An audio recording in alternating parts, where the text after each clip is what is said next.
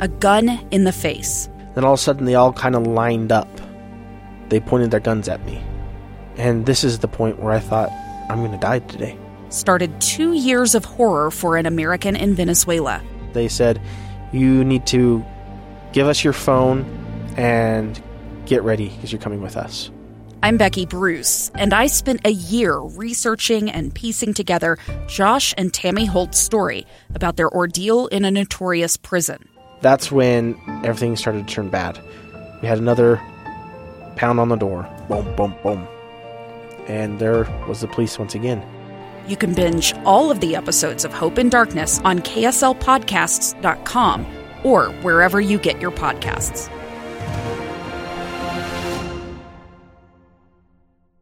Let's come on back and look at a couple of things I know you're all worried about and focused on, and that's uh, your grocery bill. Uh, if you feel like you're paying a little bit more, a little too much at the grocery store now, it's uh, not a figment of your imagination. The United Nations says says that prices are at their highest levels ever. Uh, and why is that? Let's break that down just a little bit. Really pleased to have joining us uh, Dave Packer, of course, ABC News correspondent in New York. Uh, Dave, thanks for joining us today. Uh, this is um, something that everybody's realizing. We are, we're already dealing with inflation without the situation uh, in Ukraine, and what a lot of folks don't realize is just as the United States is this breadbasket for a, a big part of the world, so is Ukraine, uh, a very fertile area and a very agricultural area, many parts of it. In fact, um, in terms of world supply, and this kind of puts things in perspective, everybody uses vegetable oil or sunflower oil when they cook. Uh, sunflowers, which is a key ingredient for all kinds of cooking and, and food products, um, 46% of the world's supply of sunflowers uh, and sunflower oil comes from Ukraine, and another 23% comes from Russia which is very significant, and that's now all of a sudden cut off. That's just one of the examples. Wow. So as uh, as you look at that, I don't think anybody uh, was thinking that this morning when they got out of bed or were cooking their uh, eggs with their uh, vegetable oil. Uh, that, the war in Ukraine is actually a part of the rising cost of all of that. Uh, and I know we've we have focused so much and rightly so on the on the human tragedy going on inside Ukraine. Uh, do we know anything in terms of how this is impacting uh, that production, that breadbasket, uh, as as you mentioned, Dave, in terms of the ability of farmers to just farm uh, and actually uh, harvest and get things out of the country?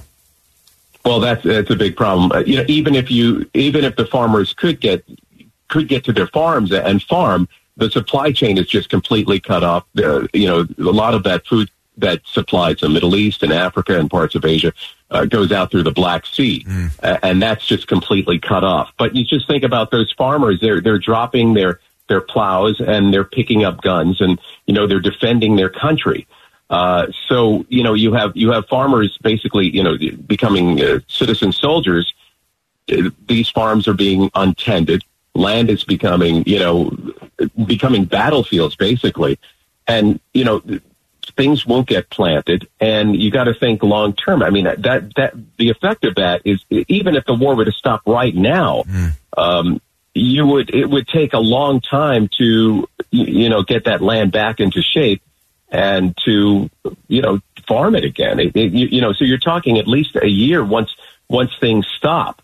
But we don't know how long this is going to go on for. So obviously, you know, this is a long term disruption.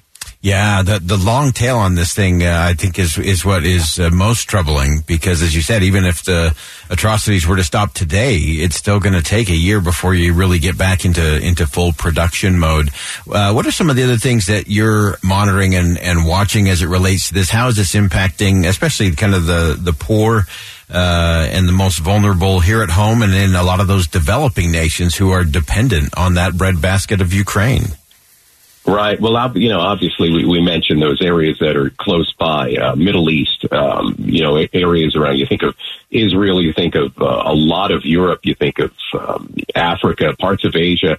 Um, but also, you know, the, there are global ramifications of this because we're going to be asked in the United States to kind of pick up the slack. And, you know, obviously countries are going to be in, in a rough spot. So as, as we increase our exports of, of wheat and grain, that's going to affect prices here because obviously we're not going to have the, the same amount of supply in the United States.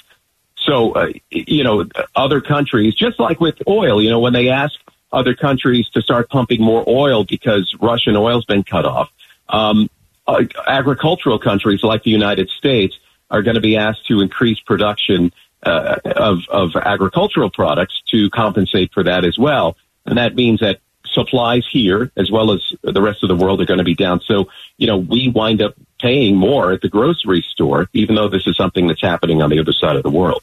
Yeah, and uh, as as we monitor that, uh, obviously the those costs going up, it just becomes one more component that I think is uh, hard for people to wrap their heads around. Some people can say, okay, you know, we can do a gas tax holiday, or we can, you know, do this or that. Uh, there really aren't a lot of levers to pull in terms of reducing prices on uh, these kinds of, of commodities. Yeah, I, I think you know, many parts of the world will be dealing with a food shortage I mean, I don't know. We're not certainly in this country going to be dealing with that, but mm-hmm. we will see the higher prices. You know, you're going to see the the effects of this, you know, weighed on on food markets, and so everybody's going to see that, you know, when they walk into the grocery store. Um, you know, grains, wheats, like we said, oils.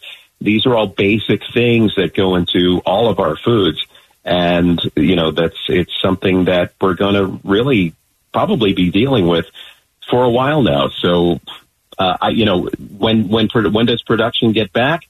You're going to have to look at you know long term after whenever this conflict ends, and then another year or two after that. So we're going to be in this for a while. Yeah, and then final question for you, Dave. Before I let you go, uh, you you mentioned the the Black Sea and the the ports. Obviously, that's been part of Russia's strategy is to stretch all the way down there to to control that.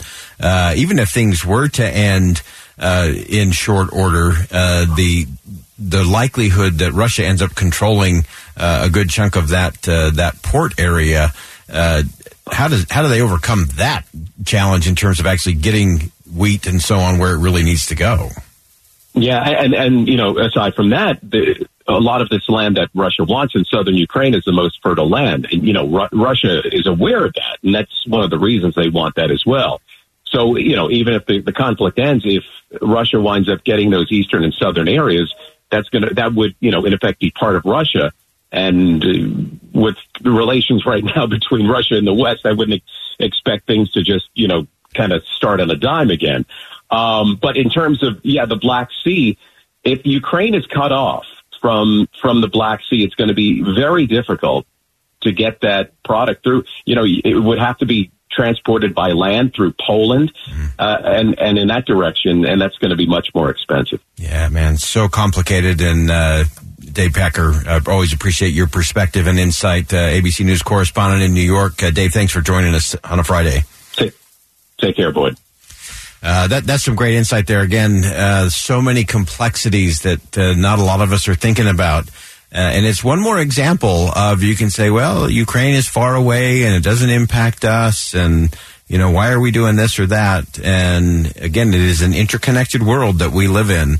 And when you think of that uh, breadbasket uh, in terms of a lot of those things that uh, Dave Packer just mentioned to us, whether it's wheat, uh, sunflower, uh, corn, all of those things. Uh, Ukraine is a, a, big part of that and covers that for a, a, lot of a lot of the world. I mean, twenty percent of the global corn exports, thirty percent of global wheat exports. Uh, that's between Russia and Ukraine combined.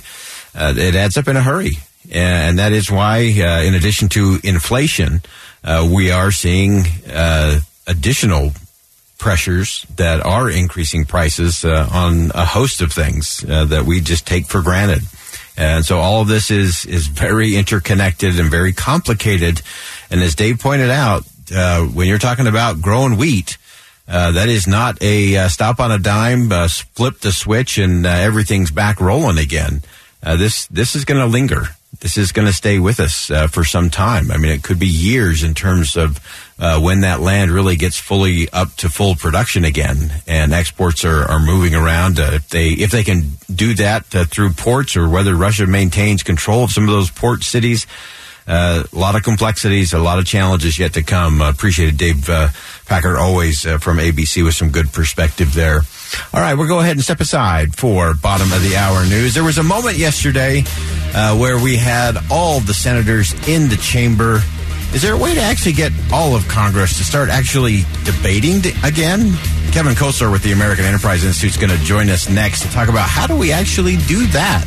Stay with us here on KSL News Radio.